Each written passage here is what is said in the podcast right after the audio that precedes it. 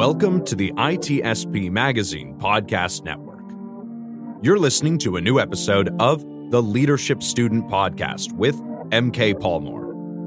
We are all lifelong learners, and nowhere is this more relevant than in the practice of leadership. Our goal is continual learning and improvement. Let's get after it. Knowledge is power, now more than ever.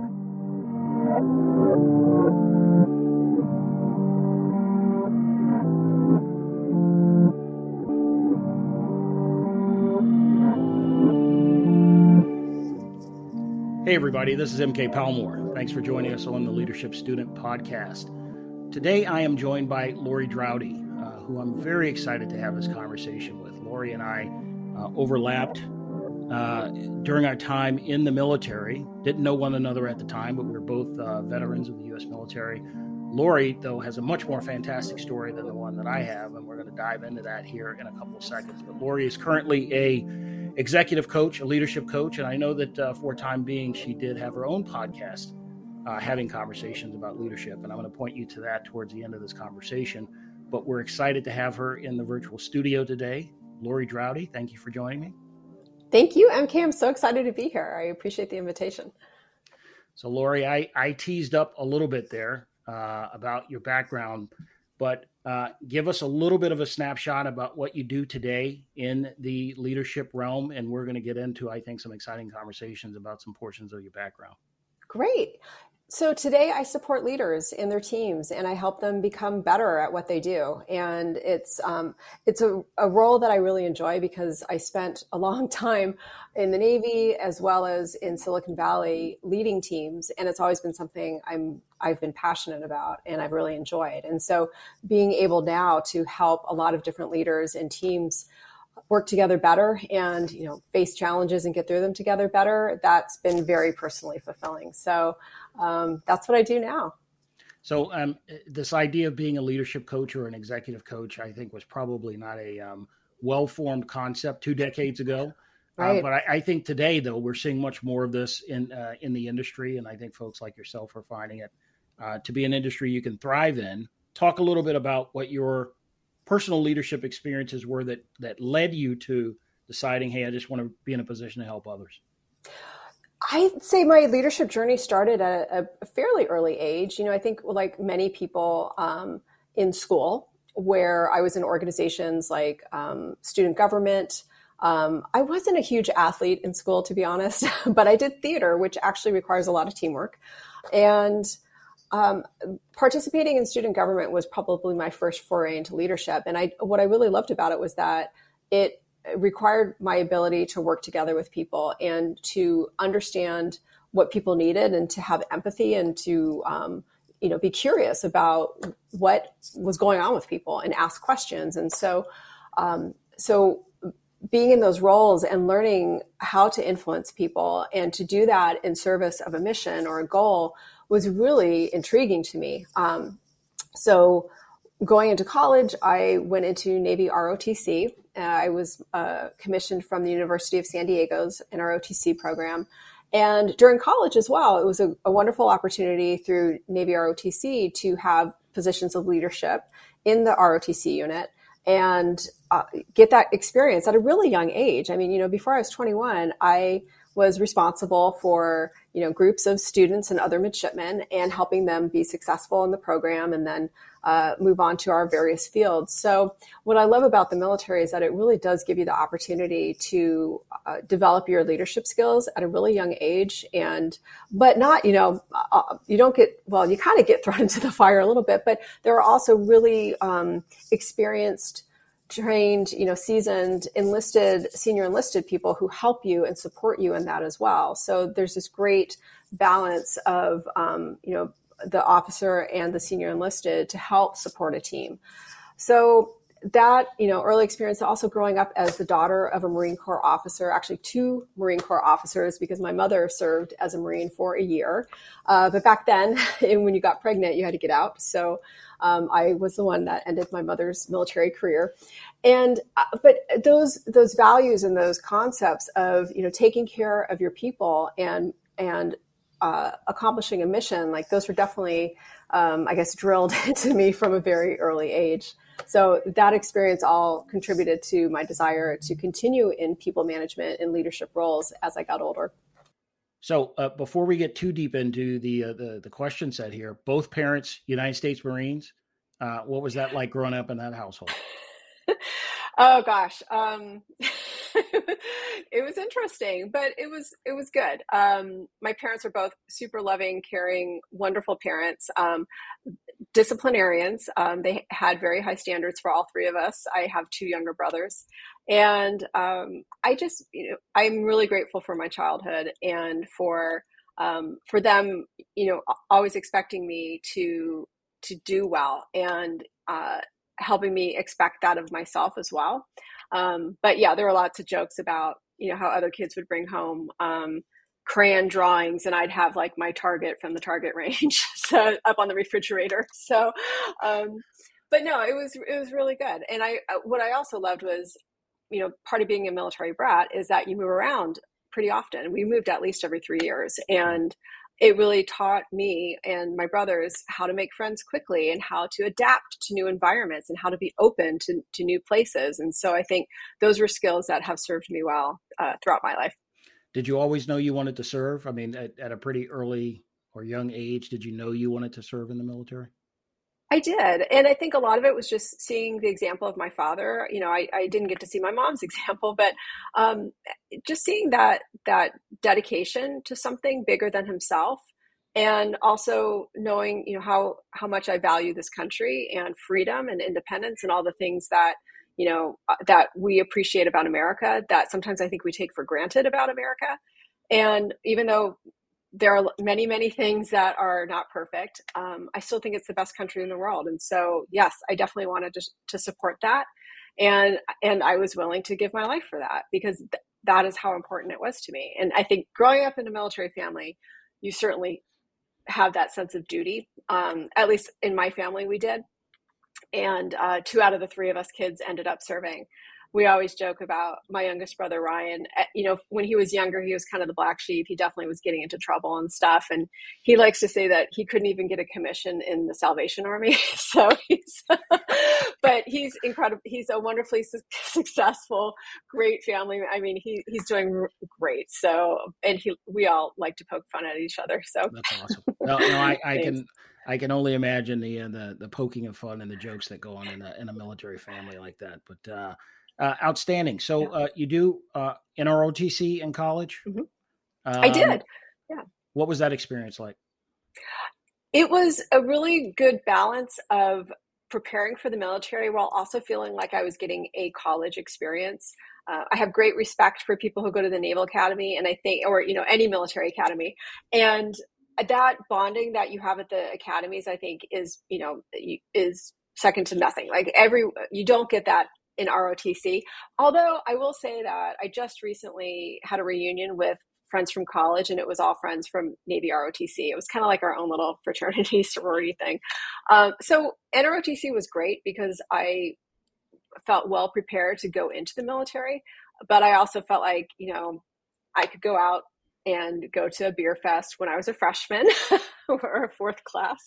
Um, and that, you know, that I was able to decide that. So it had the right balance of freedom and discipline for me.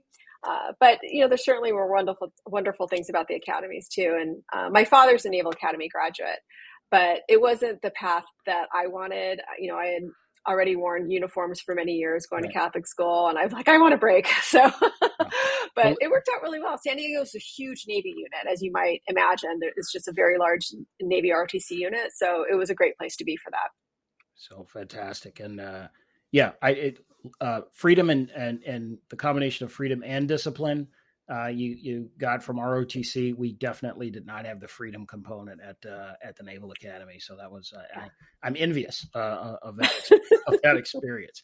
Um, do me a favor though, for the benefit of the audience, can you key in on the, the, the time frame that we're talking about? You don't have, please don't don't feel like you have to give your age, but like we're talking about we're talking about a we're talking about a particular time frame yeah. in the military, and that helps set up the the follow on conversation that we hope to have uh, with you about yeah. your experience in the Navy.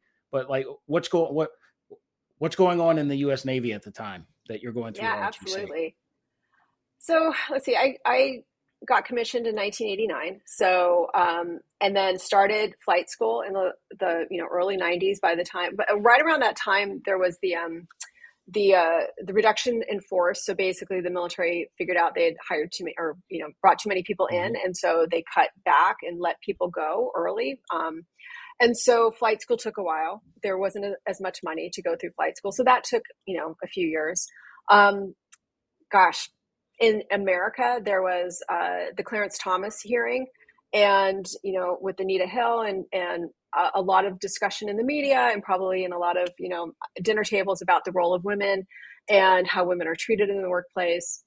There was the first gulf war that happened in the early 90s women served there. They were shot at. They were killed. They were taken prisoners of war. So it was a, a period of time in america where attitudes and, and um, opinions about women and what they're capable of were changing. And so uh, and then there was Tailhook 91, which was a you know a, a, stain on the Navy's record, unfortunately, where some people behaved very badly in Vegas at a at what used to be a great conference. Well, sorry, it still is. I haven't been in a long time, but um, it. I went to I, the only tailhook I've been to is the one in '91, and uh, it, it was because I had to. Our executive officer made all of us flight students go, and I actually wanted to go because I heard you get to, you know, I saw a bunch of friends from earlier parts of flight school that I hadn't seen in a couple of, years.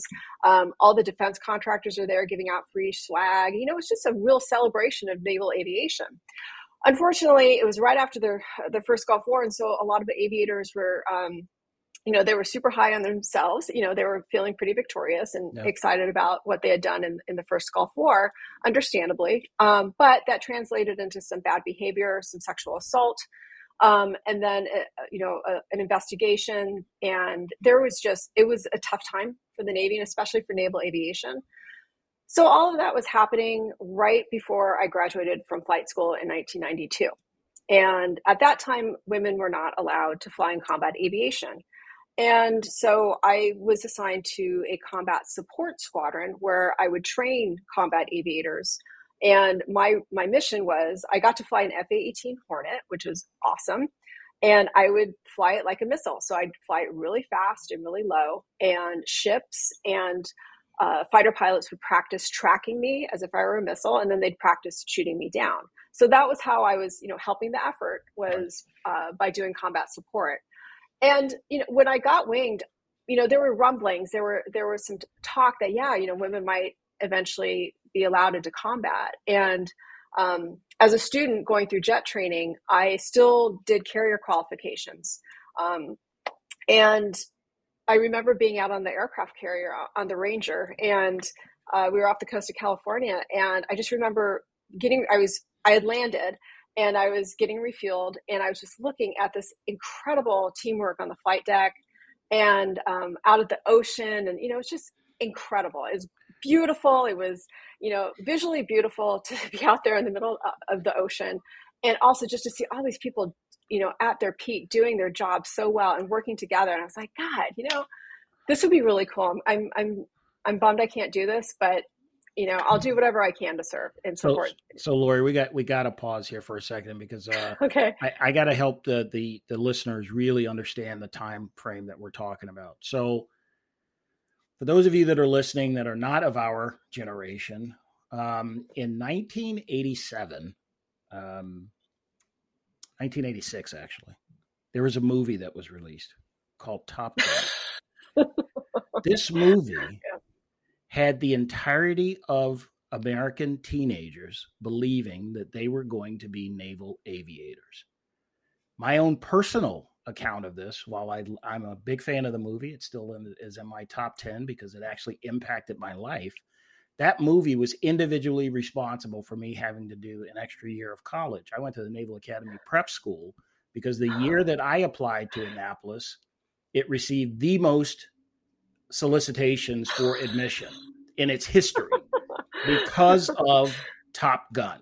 There is a direct correlation. So, and I'm trying to set up for folks that really understand becoming a naval aviator from about 1987 to today was like the biggest thing that someone could imagine doing. So you're there in college, you are um, in NROTC. What mm-hmm. made you What made you decide that you wanted to be uh, a naval aviator? And w- at what point, you know, at Annapolis, we had to decide uh, two years in where we wanted to service select, like what you wanted to do. At what point right. did you have to decide I want to be an aviator? And I, I, have to imagine there there had in terms of being a woman, there had to be only a handful of you that that selected that as the route that you wanted to pursue. There there were only a handful, and it's it's so funny you asked that because it really was a field trip that changed my life. I like I had no idea because my my father uh, was a, a Marine Corps infantry officer, so we weren't around airplanes at all. Um, and the first exposure I really ever had to aviation was during a field trip my freshman year of college. It was over the holidays. I didn't really have anything going on. I wasn't working, and um, the ROTC unit said, "Hey, we've got this."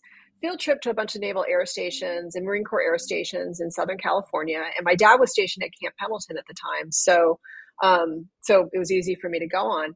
And when I went on that field trip, it was the first time I'd ever talked with military aviators, been next to a military aircraft. You know, we, we looked at helicopters, we looked at jets, and I was just fascinated because it was so different and so um, challenging. It looked challenging, right? There's so many buttons and switches and all this stuff in a cockpit. And I'd always done well in math and I liked math. Um, and they talked about, you know, how having a technical background would help. And so I thought, wow, this actually looks really cool. Um, but when I looked around, I'm like, there's no women here. like, is this even something I can do? And one of the pilots said, Yeah, no, no, no. You know, like there was a woman in my flight school class and she's flying support. And there's another woman I know who's who's an instructor pilot. So you can you can be a pilot in the military. You just can't fly in combat. And I was like, okay. so um, when I went back to school, I one of the guys in my ROTC unit had his private pilot's license. So I thought, you know, I should probably make sure I'm not going to like barf. so we went up on a flight and I absolutely loved it. I mean, I'd never um, you know, I'd never been in a small aircraft before. And being up in the air and just having that freedom and that perspective in all of it, you know, like being able to control the airplane and how it worked and all of all of it was just right in my lane and I, I loved it. And so when I got back from that flight, I was like, okay, this is what I want to do. Now I know what I want to do. Because also, you know, I knew it was going to be challenging. There weren't that many women doing it. And I have, I've always loved a good challenge. So um, so, that, um, so was that part of the attraction? The fact that you would be, you know, like one of one in most cases, uh, showing up um, as as as a female naval aviator was that part of the draw? I don't know. If, I wouldn't say it was part of the draw. I would say that I knew that I could do it. Like I, I knew that I, because I had been brought up in the military and I was familiar with the culture, and I knew that I could. I, I was confident that I could have the technical skills to do this job that was the draw like i knew it would be challenging um, when i when i went to flight school i really had no idea that i would be one of the first women to fly in a combat aircraft. I didn't think it was going to happen that fast as fast as it did although oh. it's not really fast when you think that think about how women were flying in the navy since 1974 so um, but no I, I i didn't go into naval aviation with the intention of becoming a you know a fighter pilot or a combat pilot. I just i went in because flying was really fun and I wanted to serve my country, and, and I could do both of those things while being a naval aviator. So that was really the draw for me. So um, I assume you you did really well in flight school. Um, otherwise, you would. I did well been... enough to select chats. Yeah, yeah I was in mean, the upper half of my class, so I wasn't the top student. You know, I first of all, I hate running, and so like the running stuff, the physical fitness stuff was always a challenge for me. I but I passed. You know, they they have minimum standards that are minimums for a reason. you got to pass the minimum, um, and I but I did really well in the classroom, and I did really well in the airplane, and so um, that helped me be in the top half of my class and select jets. So, so really well yeah. in the classroom and really well in the jets. That's the part that really matters. And so I want to make sure that we we double click or or uh, accentuate the fact that you did extremely well. There you are. You you were able to select jets. You're flying mm-hmm. again to help folks understand who are listening who maybe want to part um, don't understand where the Navy was during this particular time. Uh, the FA 18 uh, Hornet and still to this day, the Hornet, if I'm not mm-hmm. mistaken, is still the principal uh, jet aircraft for um, for the Navy um, and mm-hmm. Marines. Um, this this is the top. This is the top of the heap. The, the, to get an opportunity to fly that aircraft, and I, I was a logistician in the Marines, uh, part of an air wing uh, that we flew uh, FNA 18s and Deltas uh, and um, transport aircraft, and it was just the, the FA 18 was still and it is today and was then the top of the heap. And the fact that you were selected mm-hmm. to fly F 18s is a big deal. I was, yeah, I was, uh, there weren't that many options for me as a woman coming out of flight school because women, when I graduated from flight school, when I earned my wings, women still were not allowed to fly in combat aircraft yet. So there were very few um, roles I could go to. I could be an instructor pilot, um, or in, in, one of the training squadrons, and there were a few training squadrons, or I could be a combat support pilot. And so, and that's where I went. I went to Naval Air Station Lemoore, and I flew the F-18 Hornet at VAQ 34, um, which shut down in 93 as part of the base realignment committee. Um, and, eh, but it was you know, super fun to fly the Hornet for a year. And I, especially land based, it was, you know, um, I, my job was to take off and then go out and fly over a range like a missile. And then ships and other pilots would practice tracking me and pretend to shoot me down. And that way I was training them how to deal with a missile. And I got to fly a Hornet. So it was a pretty good deal. I mean, were you instructed to fly in an evasive manner to make it difficult for them? Uh, or was it like pretty straight line, sort of just, just be out there on the horizon and see if they can yeah, figure it, out? Yeah it was mostly the latter and it, it, kind of depended on the profile but um, you know a lot of the the flights were um, you know pretending to be a missile sometimes we actually did um, uh, testing where we carry um, some kind of platform and then uh, to test it because you know the, the fleet guys so the guys who are flying in fighter squadrons they're busy getting ready to go out and deploy on a carrier so we would take the job of you know testing new um, missiles or radar systems and things like that. If the test squadrons weren't doing that, we'd help out with with things like that. Whenever they needed a Hornet to go fly a mission that wasn't involved in in combat, um, our squadron would help out with that. So, I, uh, for again, folks listening, maybe don't know, uh, pilots and squadrons also have additional duties within the context of the squadron. Mm-hmm. What was the first assignment that you got uh, in the context of being in the squadron? Not maybe not the first assignment because oftentimes those are not the good ones. But what was the first one where you really had big leadership responsibilities in addition to flying, and maybe that's in your next uh, mm. platform. Mm. Um, that no, required, was... that required you to kind of lead. Uh, is, in this case, most of the time, it's the uh, enlisted teams that are there in support of keeping all of those aircraft up in the air. But to describe what that experience was like a little bit. Sure. My first ground job, we call them, um, at VAQ 34 was I got the line division, which is the youngest, newest sailors to the squadron, um, some of whom do not want to be there. and the line uh, personnel are the ones who are taxiing the airplanes in, you know, giving them signals to start the engines and then taxi out. So they're working the line and they're doing things like, you know, chaining the airplanes down. They're doing a lot of grunt work and, you know, it's not an easy job. Of course, that's why they give it to the new people. So, um, but you know, it was I loved that job because a lot of these sailors weren't that much younger than me. Um, mm-hmm.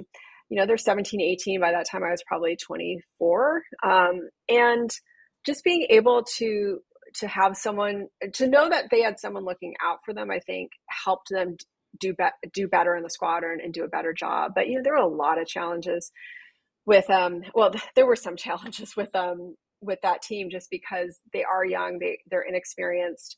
Um, and so you know some of them got in trouble and uh, figuring out how to motivate them to stay out of trouble and to you know and to get training and to advance in the military. It was a really great first job for me because it, it helped me learn uh, you know in depth about the enlistment advancement system. You know we've gotten an introduction to that in rotc but this was a much deeper dive into that so that I knew exactly, you know, working with my chief petty officer, how do we make sure that that the people in the division are getting the training they need so that they can get advanced, which means they get paid more, which means hopefully right. less trouble, and and also more teamwork. And how do they learn to work together as a team? A team. So it was, you know, what a great entree into the world of leadership in a Navy squadron. Um, you know, rather than getting a job where, you know, there's some jobs in the squadron where you're not really leading a division, you're doing, um, you know, like safety officer or operations officer, or jobs where you're you're um, doing important work, but you're not necessarily managing a team. So I was really lucky to get the line division first thing. Yeah, those, those are more along the lines of what we call them like private sector program management responsibilities as opposed to like direct leadership responsibilities. So you're, you're leading right. this uh, this young group uh, of sailors, um, and I think most people, certainly if you haven't led in the context of the military, where you're responsible for every aspect of um, you know someone's life. I mean, it, it, mm-hmm. the stuff they do on duty, the stuff they do off duty. It's like all of it becomes sort of fair game uh, in terms of, uh, like you said, motivating them, paying attention to their career progression, and that kind of thing. Any challenges yeah. that stick out to you, uh, other than sort of the like you described the, the the simple fact of leading very young people in the military?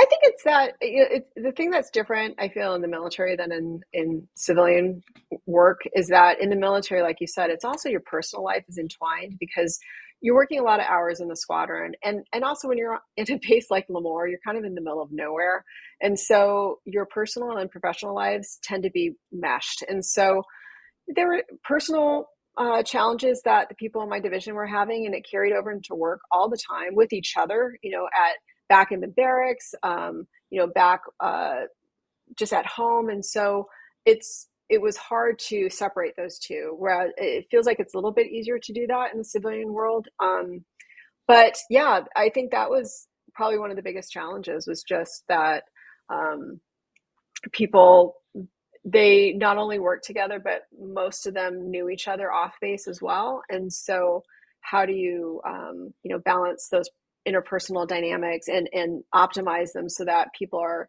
are getting along and working well together as a team. And when conflict arises as it inevitably will with any team how can you help them um, resolve that in a healthy way? Yeah. so yeah it was it was definitely challenging but again i mean really really great training for my my first real leadership role in the navy. Did you did you feel that it, you spent what 10 years in the navy yeah. Yes. Ten years. Yeah. Did Did you feel at any one point in time? Uh, I mean, certainly things got better over the course of time, but I mean, when you were commissioned, which I think we were actually commissioned uh, probably the same year, uh, when you were commissioned, and the even the story you just described, uh, being you know a female leader in a squadron, how many other females were actually even in the squadron, enlisted or otherwise? Do you remember what that number? Look like? Oh, I don't remember the number offhand, but because it was one of the few squadrons that um, was land based and not a combat squadron, but it did have jets and F 18s, um, we actually had quite a few female pilots there. Um, one, two, three, four. I think there were five of us, maybe six, and a couple of female. Um, uh, I don't know what they were called. Maybe t- tacos in the back seat. Um, they so they rode in the back. Um, I think they'd be called a Wizzo now. Um, but they weapon, control weapon you know, systems officer for. Right, oh, uh, thank you. Yeah. for someone for, um, for someone listening who has no idea what a Wizzo is. Yeah, we should probably clarify what kind of what that means. um, so yeah, and in the in the enlisted ranks as well, we had women. Um, so yeah, there you know there were were women in the squadron. Yeah, yeah. but but did that uh, did that dynamic um, ever show itself in ways that made it difficult to lead? Hmm. I don't recall it being difficult. Um,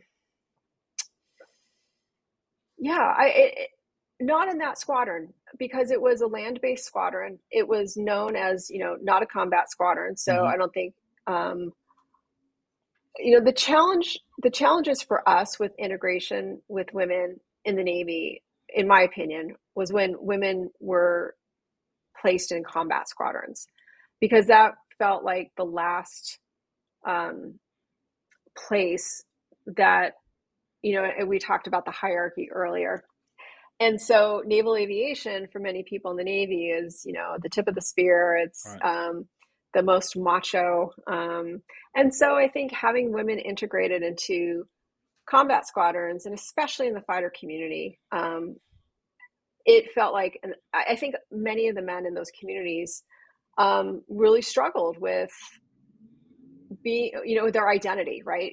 They identified so strongly with being fighter pilots or combat pilots that, and and what that meant and what being a woman meant that it was really hard for them to accept that a woman could do those things and be effective at them because they had a, a, an idea of what women are capable of and what they should be doing and what's acceptable.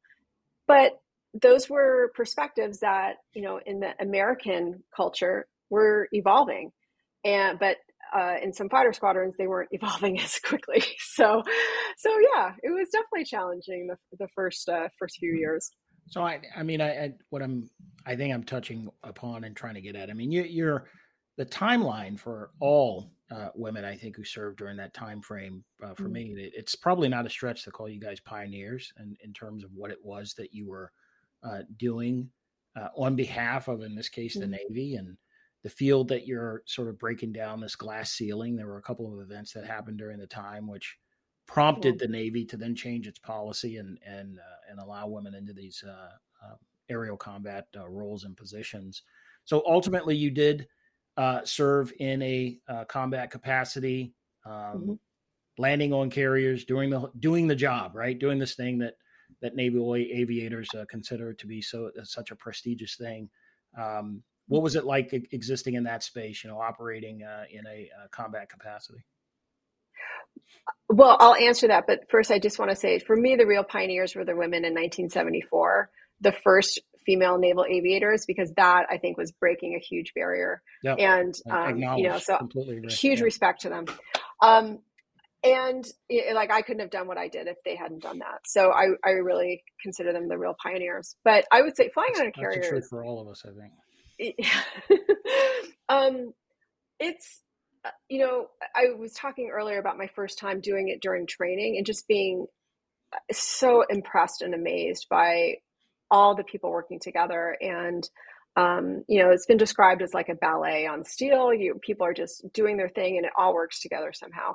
Um, but doing it every day and um, doing it for you know six months at a time when we go out on deployment it's it's the whole mix right it's super fun on some days and it's just a huge drag and it's on some days and yeah. it's terrifying on some nights and it, you know you get the whole the whole range of emotions yeah. but all in all I, I am incredibly grateful for you know having had that opportunity and um, you know it's yeah when i when i see i actually I, I, live in new york city now and i volunteer at the intrepid air and space museum and so you know every every other week i'm on the on, a, on an aircraft carrier again. Yeah. and fantastic you know, place I, to visit for those listening if you haven't done it the intrepid it's a it's a lot of fun.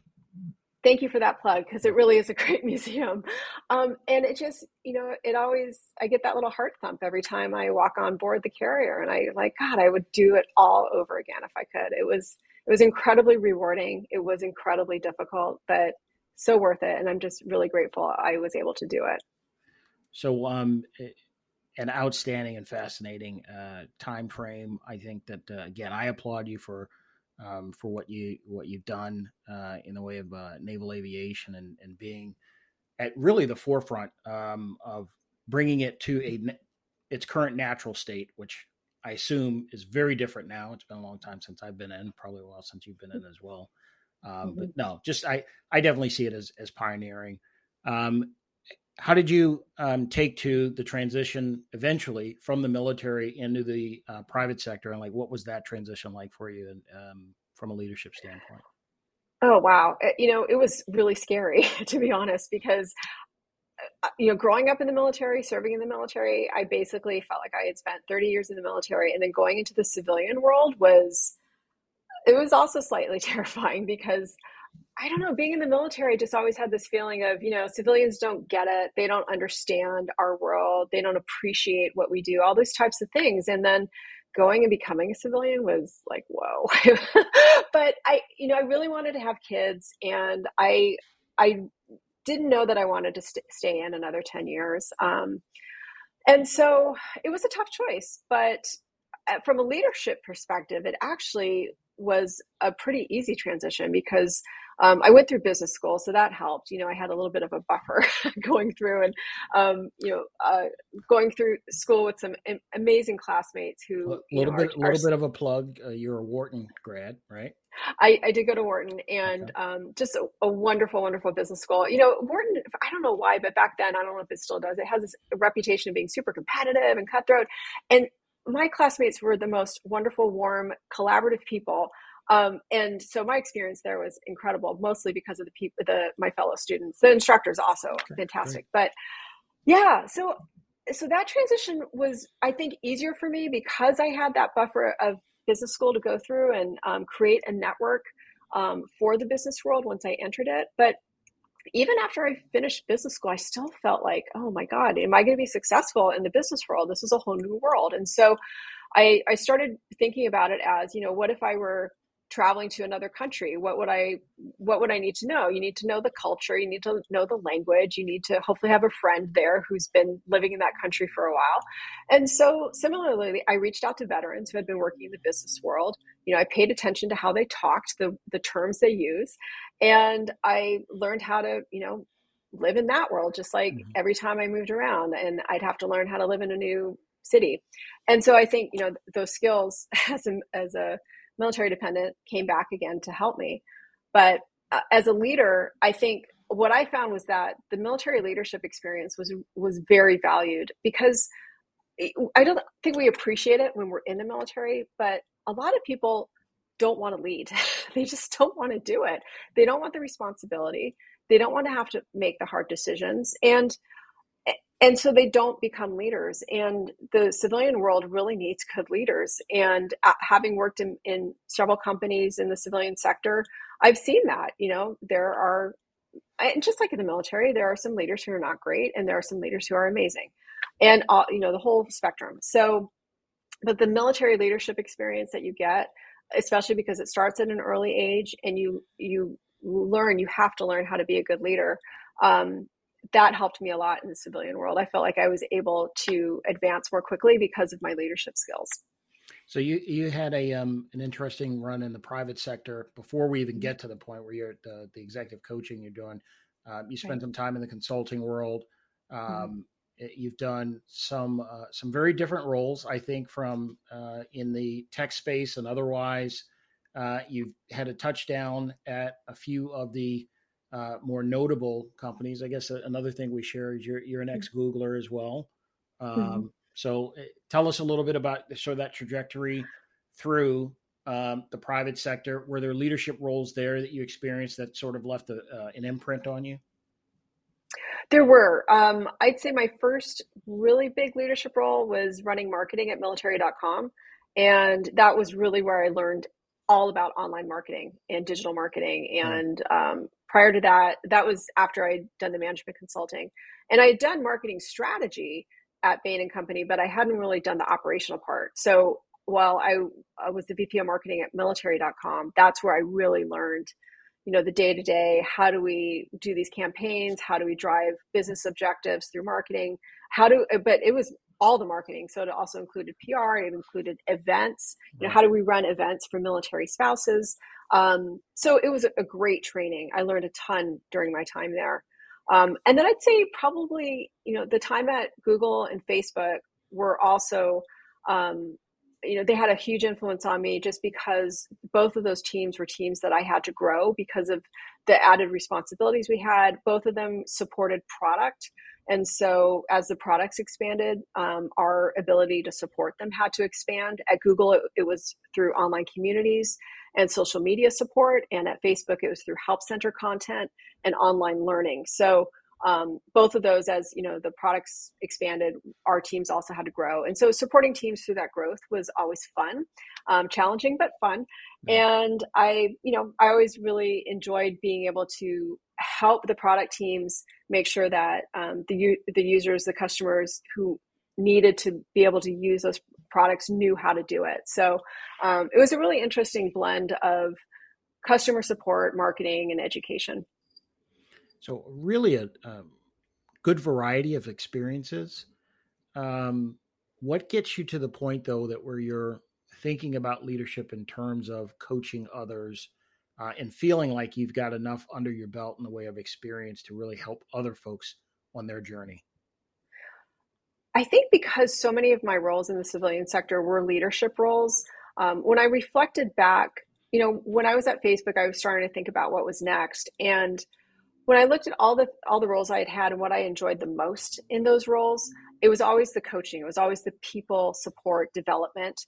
And so I I thought, well, how can I do more of that and maybe less of um, you know uh, performance reviews and a lot of the i love strategy. I do miss doing strategy but um, just some of the you know all the meetings all those things i started thinking maybe i want to focus more on personal development. And so um, i went to a coaching class uh, that was run by coactive training institute or cti and it was a, a kind of a fundamental class of coaching and I just I remember feeling like these are my people. Like these people get it. Like this is exactly the kind of work I want to do. And it was really about supporting um, anyone, right? Uh, CTI is all kinds of coaching. It's not just leadership coaching or executive coaching. It's life coaching, um, and so that was where I I recognized, okay, this is what I really love doing. This is what I'm good at.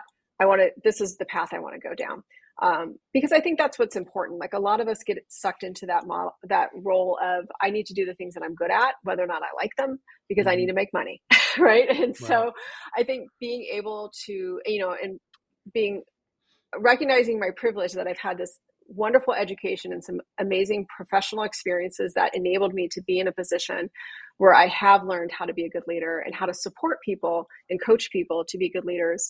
Um, I was really fortunate to pivot and and become an executive coach and start doing that full time. Is it uh, as rewarding as you expected it to be?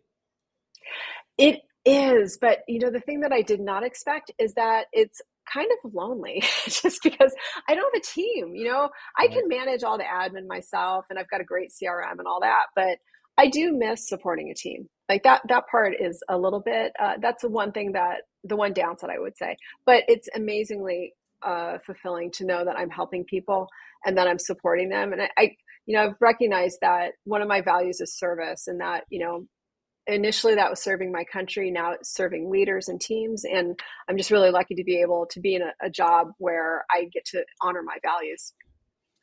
So, uh, Loree, I've asked all of my guests, and I intend to continue this debate moving forward. Uh, the age-old question: Are leaders born or made? Where do you where do you fall out on that uh, on that question? Wow. Um, uh, I'd say I think you can learn how to be a good leader. So I'm going to say made, but I will say you cannot be a good leader if you don't care about people. You have to. I feel like you have to care about people, um, which is might sound contradictory because a lot of times as a leader, you have to make hard decisions that might not be in an individual's best interest, but it's the interest of the mission, right, or the company. And that's always I, that was always the hardest part about being a leader. But yeah, I'm going to say they can be made. Well, certainly, uh, as an executive coach, you hopefully you want to support the theory that you can teach people certain aspects, right? Of, uh, of yeah. or should I? I shouldn't say teach. Maybe just influence uh, folks to develop particular skills that uh, that might be helpful to them in their uh, leadership journeys. Uh. Loree, this has been a fantastic uh, conversation. Um, Thanks, you, have had you've had uh, and continue to have an amazing career. I hope that that folks and listening to some of your career journey get motivated. I hope that there's that someone listening that that recognizes that there are difficult things that you can sign up for and do and be successful uh, you just got to lean into them uh, and understand that yeah. you are capable of doing the hard work. So that was awesome. So, Loree, fascinating conversation. Uh, where can folks find you, or how can they get in touch with you if they uh, if they want to know more about Loree Draude uh, in your journey? Well, I've made it easy. Uh, my website is loreedraude.com. and that's for my speaking website. I have a website, Supersonic Coach com as well for coaching. And I think, you know, on, on all the social medias, I am Loree Draude, L O R E E D R A U D E on Twitter, Instagram, I have not made the jump to TikTok. I'm still, I, yeah, I got to work on my dance moves before I get on TikTok. But um, and then people are welcome to, yeah, thank you. you can also email me Loree L O R E E at LoreeDraude.com. Outstanding. Thanks, Loree.